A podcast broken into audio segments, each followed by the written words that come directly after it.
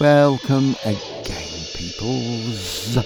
Welcome to Covered by Moss, uh, yet another wonderful podcast from me, Phil Peak, and the man up in outer Mongolia. Oh no, sorry, it's Mosley. Ha! Sit back, relax, and enjoy. One, two, three, four, go. That's what Phil's just said to me, and so we are off. Uh, I'm going to read you a lyric. Uh, it's a fairly short one, and then I'll get on with this week's show, which is more of our uh, cover versions, things, songs that I've sung in the past, written by other people. And we've got some great music in tonight's show. Okay, so one, two, three, four, go. 20 coffin nails, please. I'll hammer my coffin shut. Listen to me cough and wheeze as I fill my lungs with muck. Twenty coffin nails, please. Twenty coffin nails. Twenty coffin nails, please. I don't want to be clean. I want to smell like an ashtray and be stained with nicotine. Twenty coffin nails, please. Twenty coffin nails. 20 coffin nails, please. I want a packet of disease. 20 coffin nails, please. I want to clog my arteries. 20 coffin nails, please. I've heard all of the facts, along with the birds and bees. This is a suicide pact. 20 coffin nails, please. 20 coffin nails. 20 coffin nails, please, to turn my lungs black will have me crawling on my knees while the Treasury takes the tax. 20 coffin nails, please. 20 coffin nails. 20 coffin nails, please. I need a packet of disease. 20 coffin nails, please. I want to clog my arteries. Okay, that was um, today's reading for you. Um, I'm going to start by talking about my sort of musical relationship with my brother, who's two and a half years younger than me. And um, we um, simultaneously had bands in the late 70s. Whilst I was in the Hamsters, he was in uh, the Frantic Elevators. And um, I thought we were quite competitive. He denies this, and, and it might well true. It, it might just have been that I was competitive, and so you presume that the other party is also competitive. Although I do remember him being a little bit um, arsey, is a good word, a good expression. When uh, I returned home from London with some um, studio tapes where the hamsters had been in the studio recording and and uh, wanted to listen to them he was tut tutting and things like that. Anyway, he denies all that, and and so we'll we'll go with him.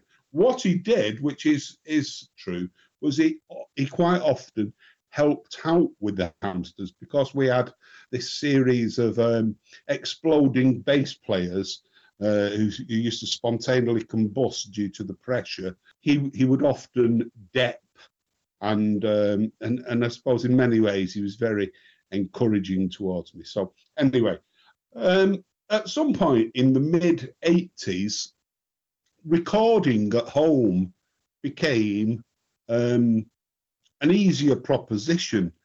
I I was bought as a present this um, machine. It was a ridiculously complicated machine, full of wires and things that you had to attach.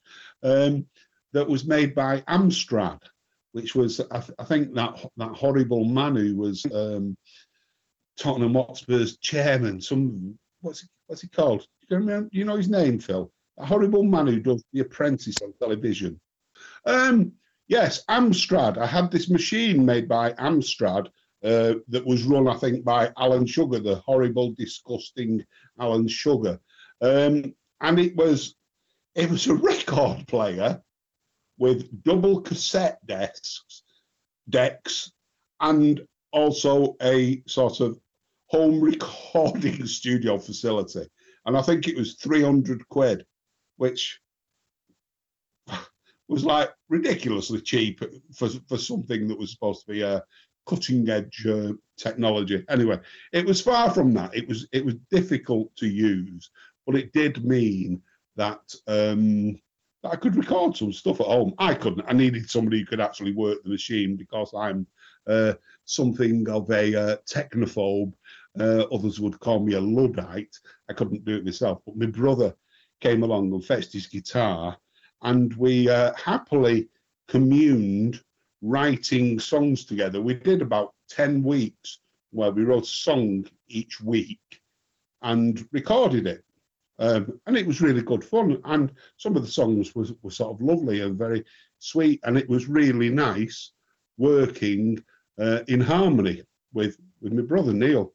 Uh, but amongst those 10 weeks, we also uh, did a couple of cover versions of songs that we were both very, very fond of.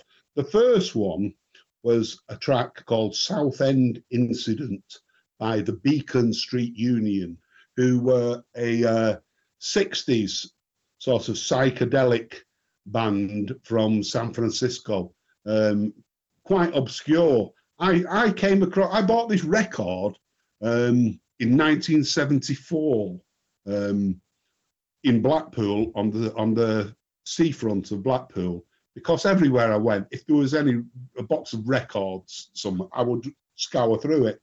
And I had no idea who the Beacon Street Union was, but that sound, sounded great. And the other side was Speed Kills, and that sounded even better, you know. Um, so I think it's probably about 20 pence. I was there at a football match. I was there to watch uh, Blackpool against Manchester United in the second division. Um, so so I traipsed around with this um, with this Beacon Street Union record all day. That was well worth um, buying, and an absolute classic. And then uh, I came across the album a good number of years later, which is very good, but the best two tracks were the tracks on the single. The other track that we recorded following the Beacon Street Union was one by Pink Floyd, or in particular, um, the version of Pink Floyd that was helmed by Syd Barrett, which was a different beast from the famous Pink Floyd, basically, and uh, much superior, in, in my humble opinion. Uh, Neil and I were both massive Syd Barrett fans, still are. Um, I don't know if he influenced Neil in any way, shape, or form. But Syd Barrett certainly influenced me in the way that his his attitude. Uh, he just rode roughshod over all conventions, you know, and introduced all this dissonance and screaming and whatever he wanted to in into his music, um, which was very very liberating. Excellent, you know. When when people um, sort of talk about punk. It's very, and you very rarely hear people uh, mention Pink Floyd in a positive um, way as as punk precursors. Syd Barrett's Pink Floyd certainly were. You know, they were much more punk than um, lots of punk rock bands. You know, uh, much more punk than Slaughter and the Dogs or the Drones or Generation X, because all they did was follow convention, follow the rules, follow the leader. They just wanted to be pop stars on big record labels and earn lots of money and, you know, get the pictures on the cover of Jackie magazine. They were nothing to do with punk rock. Um, anyway, so um, we, we covered chapter 24, which was a Syd Barrett song um, that was based on the I Ching. I think it was something to do with the great uh, tether or something like that. I don't know. Anyway, it makes no difference because it's absolutely brilliant. So here we are, the Beacon Street Union Southend incident and Pink Floyd, chapter 24.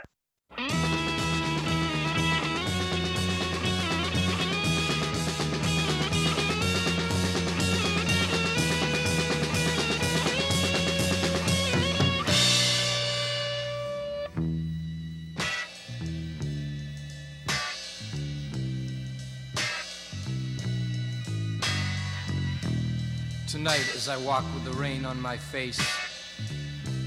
I wish I could find some place, some place to hide. I am dying inside. When they find me, what will they do? Paper faces, painted masks, plastic hands are tearing at my skin. I won't let them get in. Are they waiting in the night?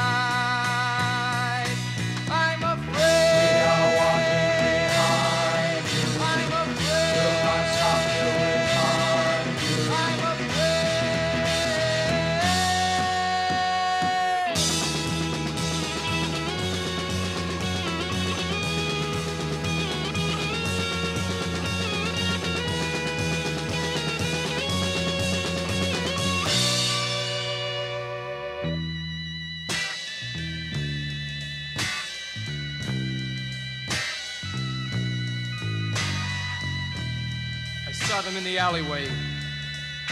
I saw the pretty polished steel laughing at her throat. There was nothing I could do. Did they see me run away?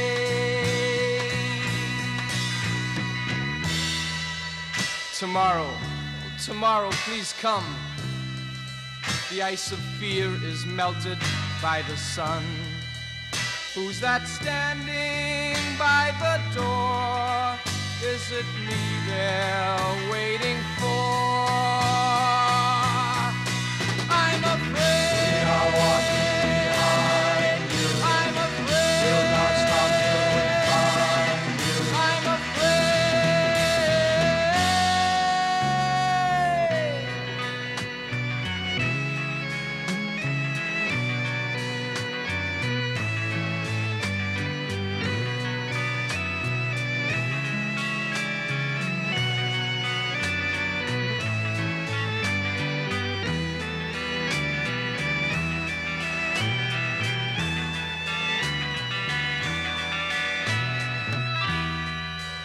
Eyes in every lamppost, arms in every tree, hideous voices gasping in the dark. Why don't you take me now? It's too late for me to scream. Icy breath against my neck, heart is pounding, bursting in my chest. You are vicious in your game. I will hate you till the end. I'm afraid.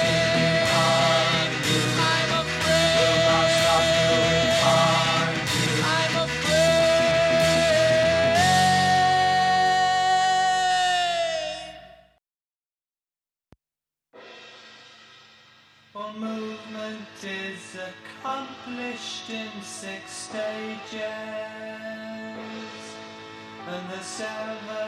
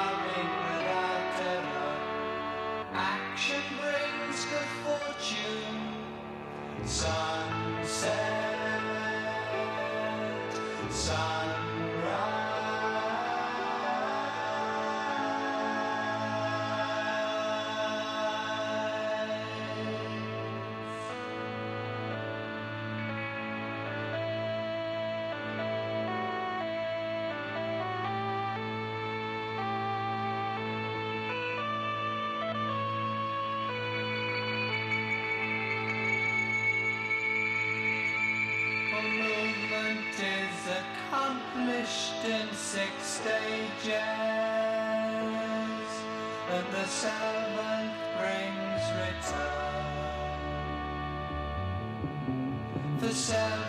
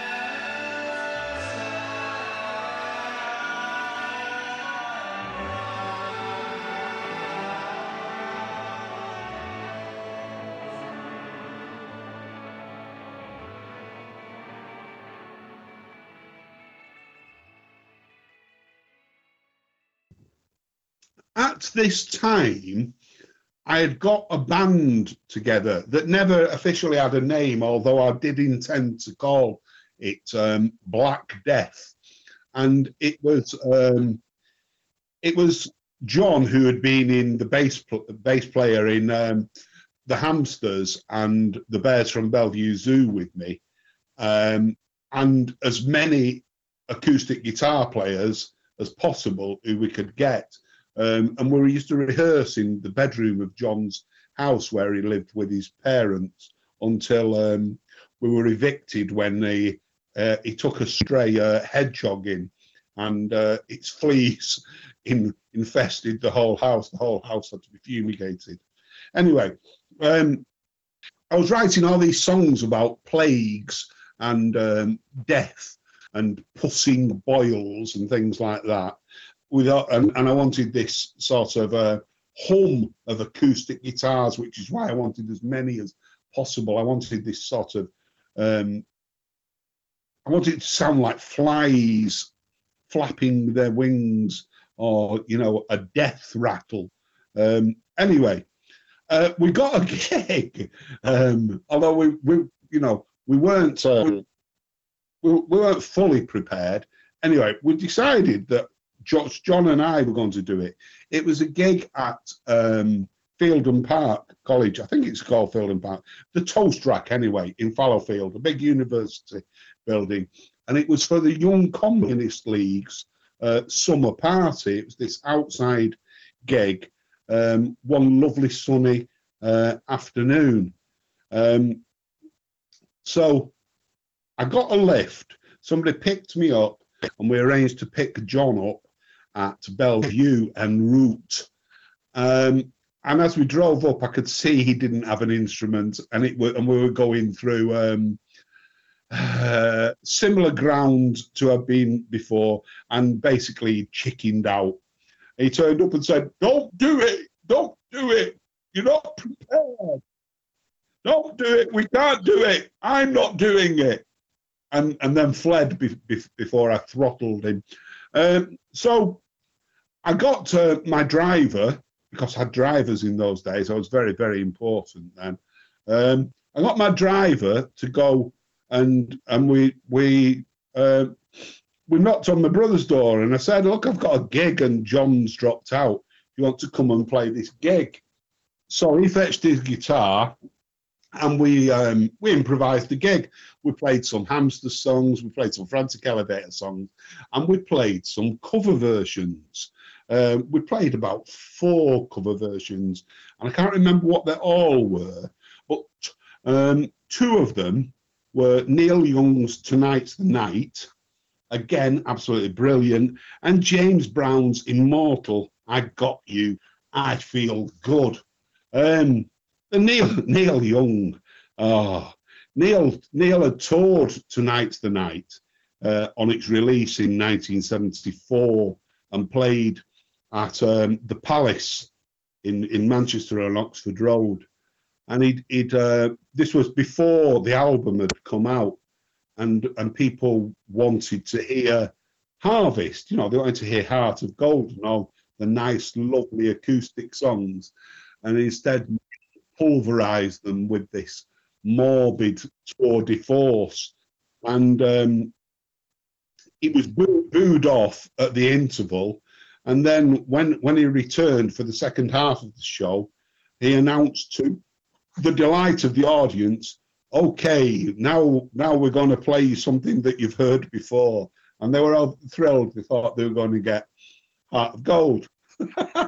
and he played uh, Tonight's the Night again for them. the full album again. I love Neil Young. I really love Neil Young. And like Syd Barrett, very, very punk rock because he doesn't fucking care. Uh, so we played Tonight's the Night and we played James Brown, I Got You, I Feel Good. And it was great. And uh, at the end of it, we got offered another job, another gig um, at the full communist rally at the King's Hall at, at Bellevue, the King's Hall, where Led Zeppelin and the Rolling Stones and the Who had all played. Unfortunately, Neil had, had done this as a one-off, and it didn't matter where this gig uh, was going to be that was offered, and uh, he didn't want to do it, so we declined it, and that's um, that's the way of that. But anyway, here's two brilliant songs. Tonight's the night. I got you. I feel good.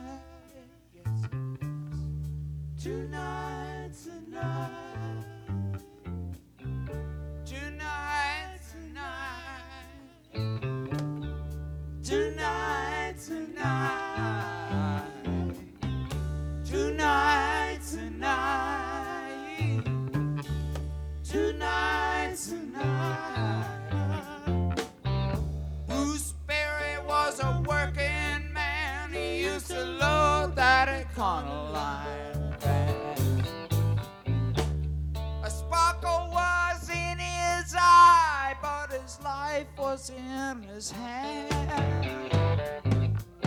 Well, late at night when the people were gone, he used to pick up my guitar and sing a song in a shaky voice that was real as the day was long. Tonight's the night, yes it is. Tonight's the night.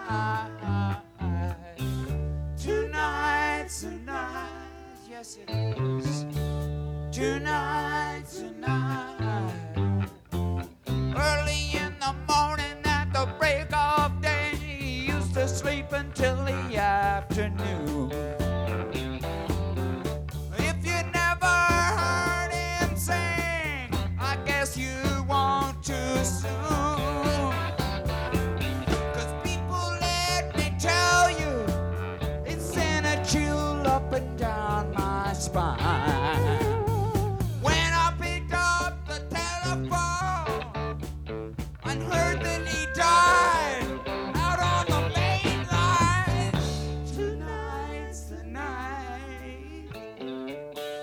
Tonight's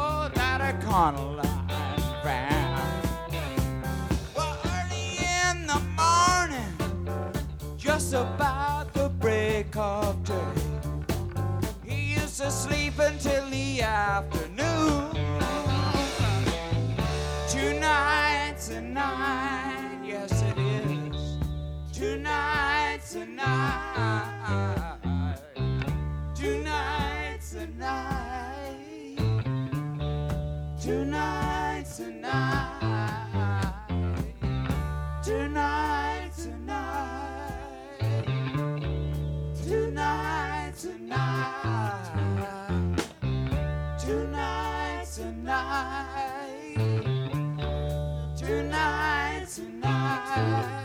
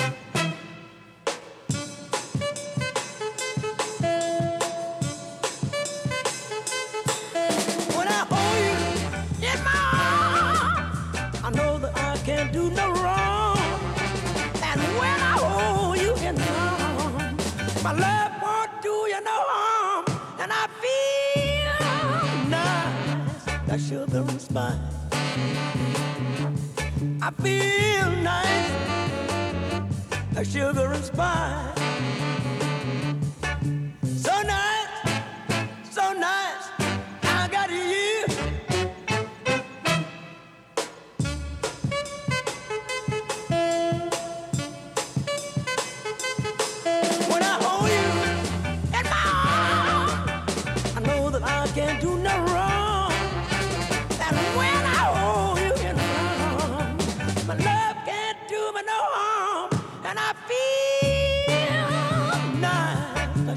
Spice. I feel nice, like sugar and spice.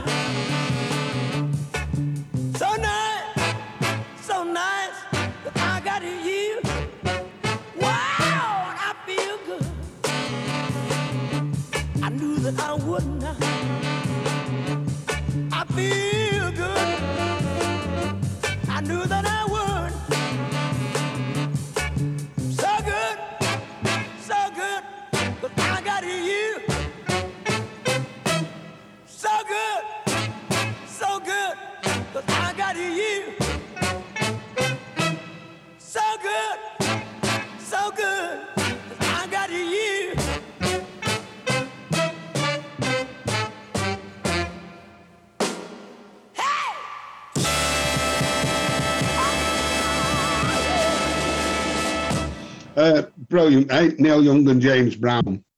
I don't know why I never went to see James Brown. You know, I got the opportunity, but it's sort of late in his uh, career. I remember him playing um, at um, the Etihad Stadium supporting um, the Red Hot Chili Peppers, and um, I, th- I think what put me off, I was I was sort of tempted to go to that, but I hate the Red Hot Chili Peppers and I hate Manchester City, so I didn't really want to go in the Etihad Stadium, so I didn't get to see James Brown.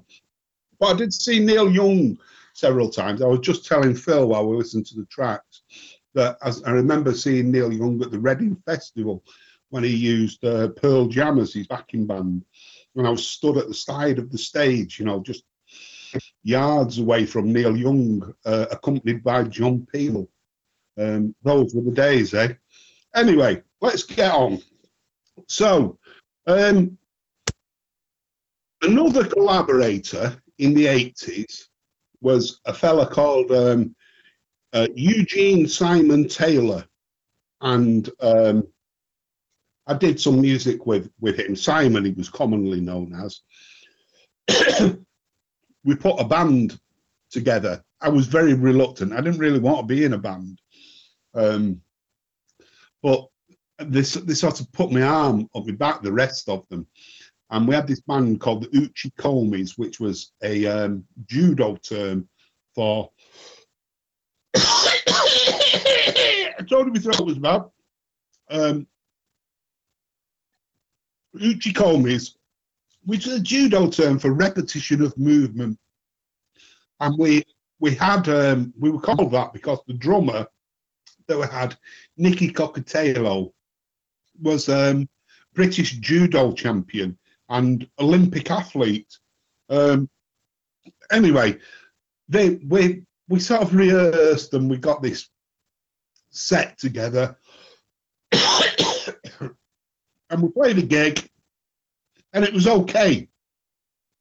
I sort of enjoyed it, and, and on the back of that gig, we were offered a gig the week after, and we started the second gig, and this time, you know, the novelty has gone. And I realised that I really didn't like it. You know, it was just, it was meat and two veg rock. I didn't like it. The band wanted to sound like the Clash, and and I, and I you know, I, I just wasn't into it. So I had a a David Bowie Ziggy Stardust moment on stage and uh, resigned mid set. Anyway, I continued um, doing things with Simon, writing songs and things. And we had another friend called Eric who tried to um, interest me in doing some electronic music with him. I proposed a version of um, Led Zeppelin's um, Black Dog done electronically. Um, that I wanted to take all the kind of um, machismo out of. I wanted to strip it of that and all that moaning and all the, the sex noises. I wanted to make them like carry on versions of. Um, Eric didn't really, really uh, see my vision of things, but he did fetch his machine round. He had a more sophisticated recording machine, and um, he recorded um, Simon and I doing a version of um, Bob Dylan's "Positively Fourth Street," which I enjoy. Well, it's one of my favourite songs, an absolute classic, as we know. I remember uh, getting it recorded and playing it to Marc Riley, famous Radio Six uh, DJ, and Marc had never heard Bob Dylan's version, and he was knocked out. He, he thought I'd written written it, and he, he, he said, "No." He said, he said to me, "That's that's really good. It's one of yours, right?" I said, "No, no, it's not. It's Bob Dylan." He said, "It sounds like one of your songs." How's that for a compliment? That's lovely, isn't it? Anyway, let's listen to "Positively Fourth Street" by Mr. Bob Dylan, Mr. Robert Zimmerman. Here we go.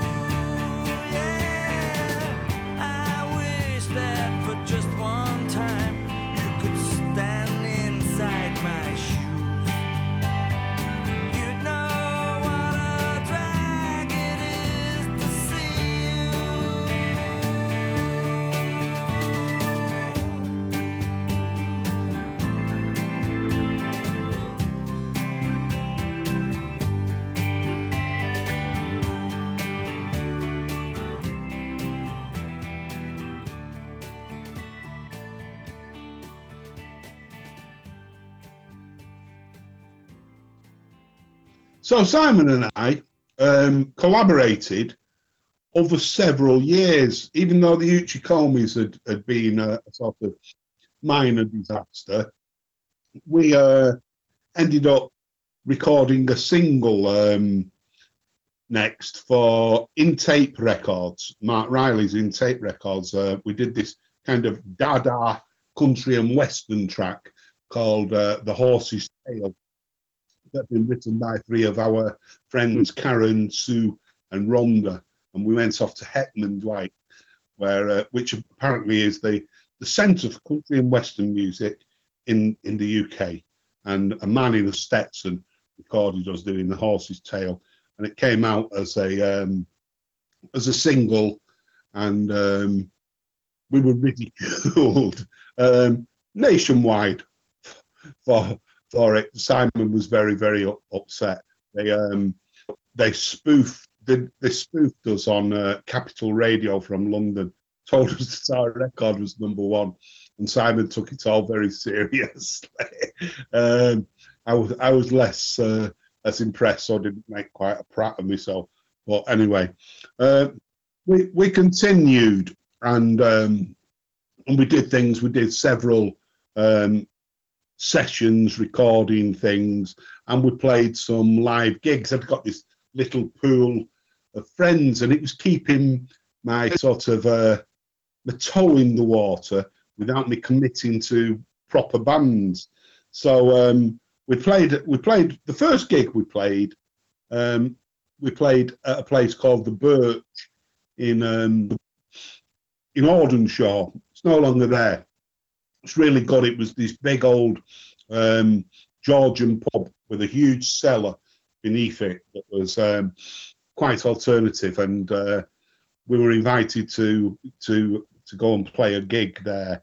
So um, I christened the band that we put together as uh, Brickbats, um, which was a nod to Captain Beefheart, and uh, borrowed um, Marc Riley's band basically, borrowed the Creepers um, along with Simon, and went and played this set of sort of uh, half originals and half covers, uh, and and again it was fantastically well received. There was a lot of people, and they really liked us. And uh, I remember one of the main band took sort of umbrage at the fact that we had gone down much better than than his uh, band, ostensibly the um, the top of the bill. And uh, he, he said he said to me, uh, of, of course you went down better than us because you just played all that populist stuff. Uh, I, I said to him, I thought we went down better than you because we were better than you. Which I ended that conversation. Anyway, um, one of the songs that we did was an old sort of um, garage punk uh, sound from from the late 60s by the Standells, and it was called Sometimes the Good Guys Don't Wear White. And it's fantastic, and this is it.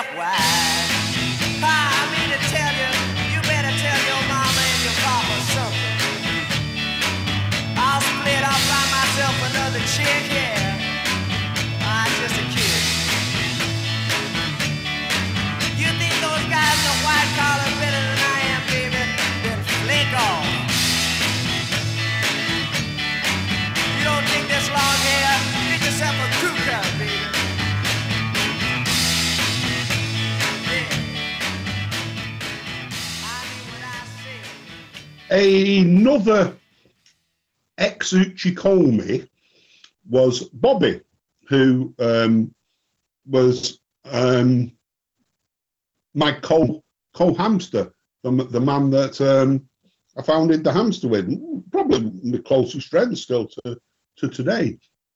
Um, and um, he's very slight, small and slight, Bobby, and he doesn't like carrying amplifiers, um, which, which which prevents him from being in, in bands. And apart from, uh, he also has a knack of um, upsetting people, um, which which also prevents him from being in bands. Um, doesn't upset me. I I, I love him to bits. Um, but somehow he manages to, to to rub certain people up. They um they take him the wrong way, I think. Uh, but anyway, so during this period, uh, Bobby and I would occasionally, very occasionally, um, just just play a little bit of things. He'd, he'd got this battered old acoustic guitar that he was trying to learn the sort of slide on, and and, he'd always his influences had never been rock music. He'd always been into soul and reggae, and increasingly he was into into the blues. Um, and so um, it was it was good to to do a recording um, with with Bob um, that has been lost, unfortunately. I would love to hear it because I know we did it really well, and and what we did was a version of um, Skip James' "Hard Time uh, Killing Floor Blues."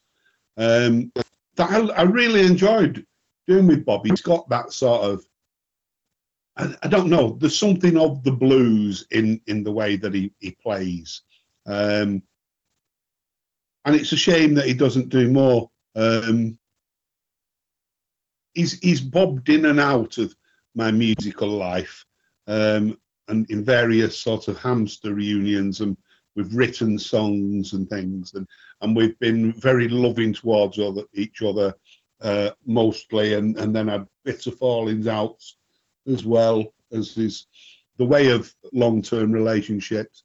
Um, we're great friends now. So, um, so this is for Bobby. Hard Time, Killing Floor Blues by Skip James.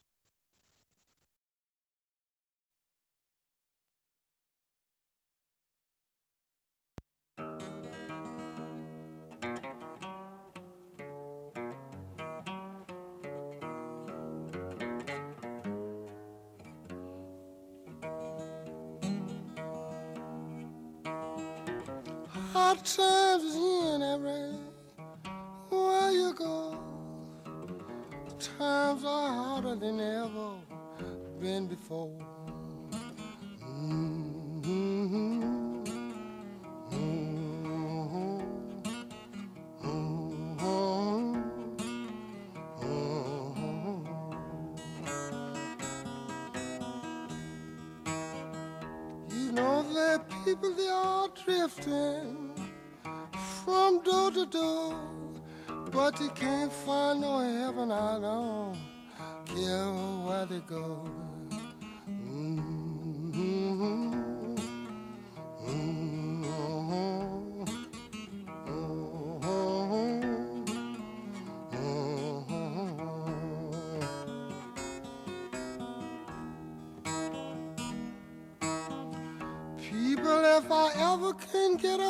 Of this old heart killing floor, Lord, I'll never get out this low no more.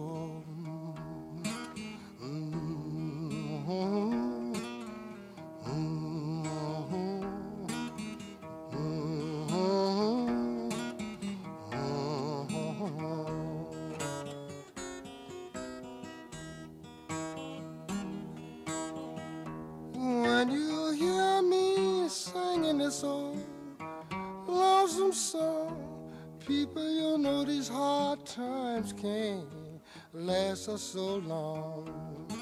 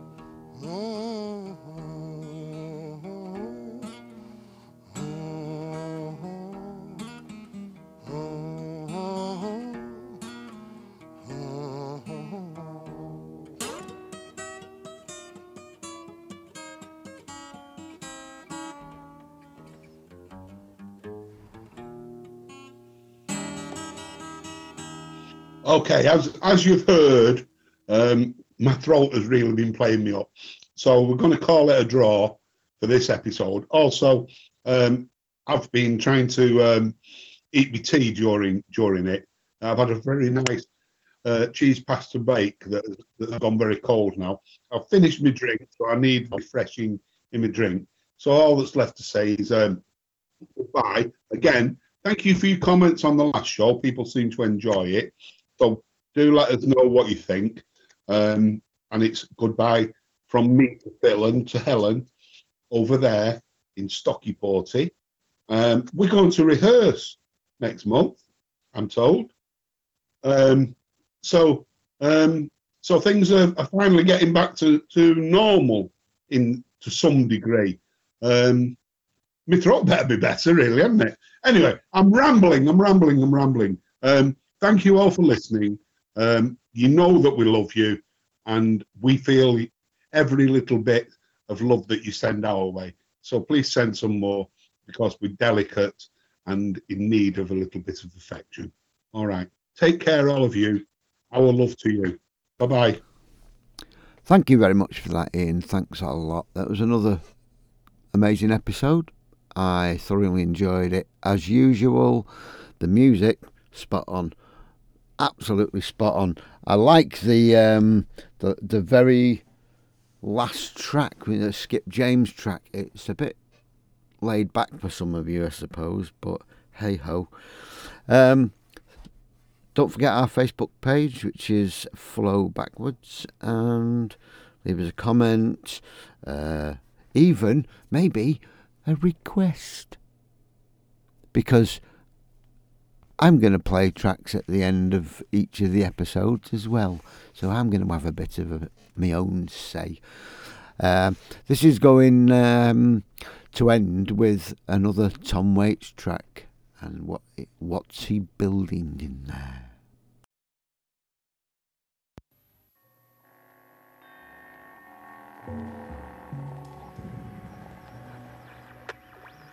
What's he building in there? What the hell is he building in there? He has subscriptions to those magazines. He never waves when he goes by. He's hiding something from the rest of us. He's all to himself. I think I know why. He took down the tire swing from the pepper tree.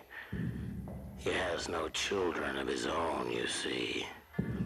He has no dog. He has no friends. And his lawn is dying. What about all those packages he sends? What's he building in there? With that hook light on the stairs. What's he building in there? I'll tell you one thing, he's not building a playhouse for the children. What's he building in there?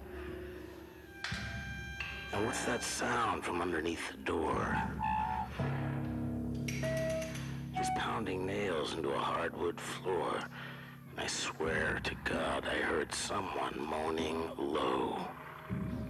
And I keep seeing the blue light of a TV show. He has a router and a table saw. And you won't believe what Mr. Sticha saw. There's poison underneath the sink, of course. But there's also enough formaldehyde to choke a horse. What's he building in there? What the hell is he building in there? I heard he has an ex-wife in some place called Mayor's Income, Tennessee. And he used to have a consulting business in Indonesia. But what's he building in there? He has no friends, but he gets a lot of mail. I'll bet he spent a little time in jail. I heard he was up on the roof last night signaling with a flashlight. And what's that tune he's always whistling? What's he building in there? What's he building in there? We have a right to know.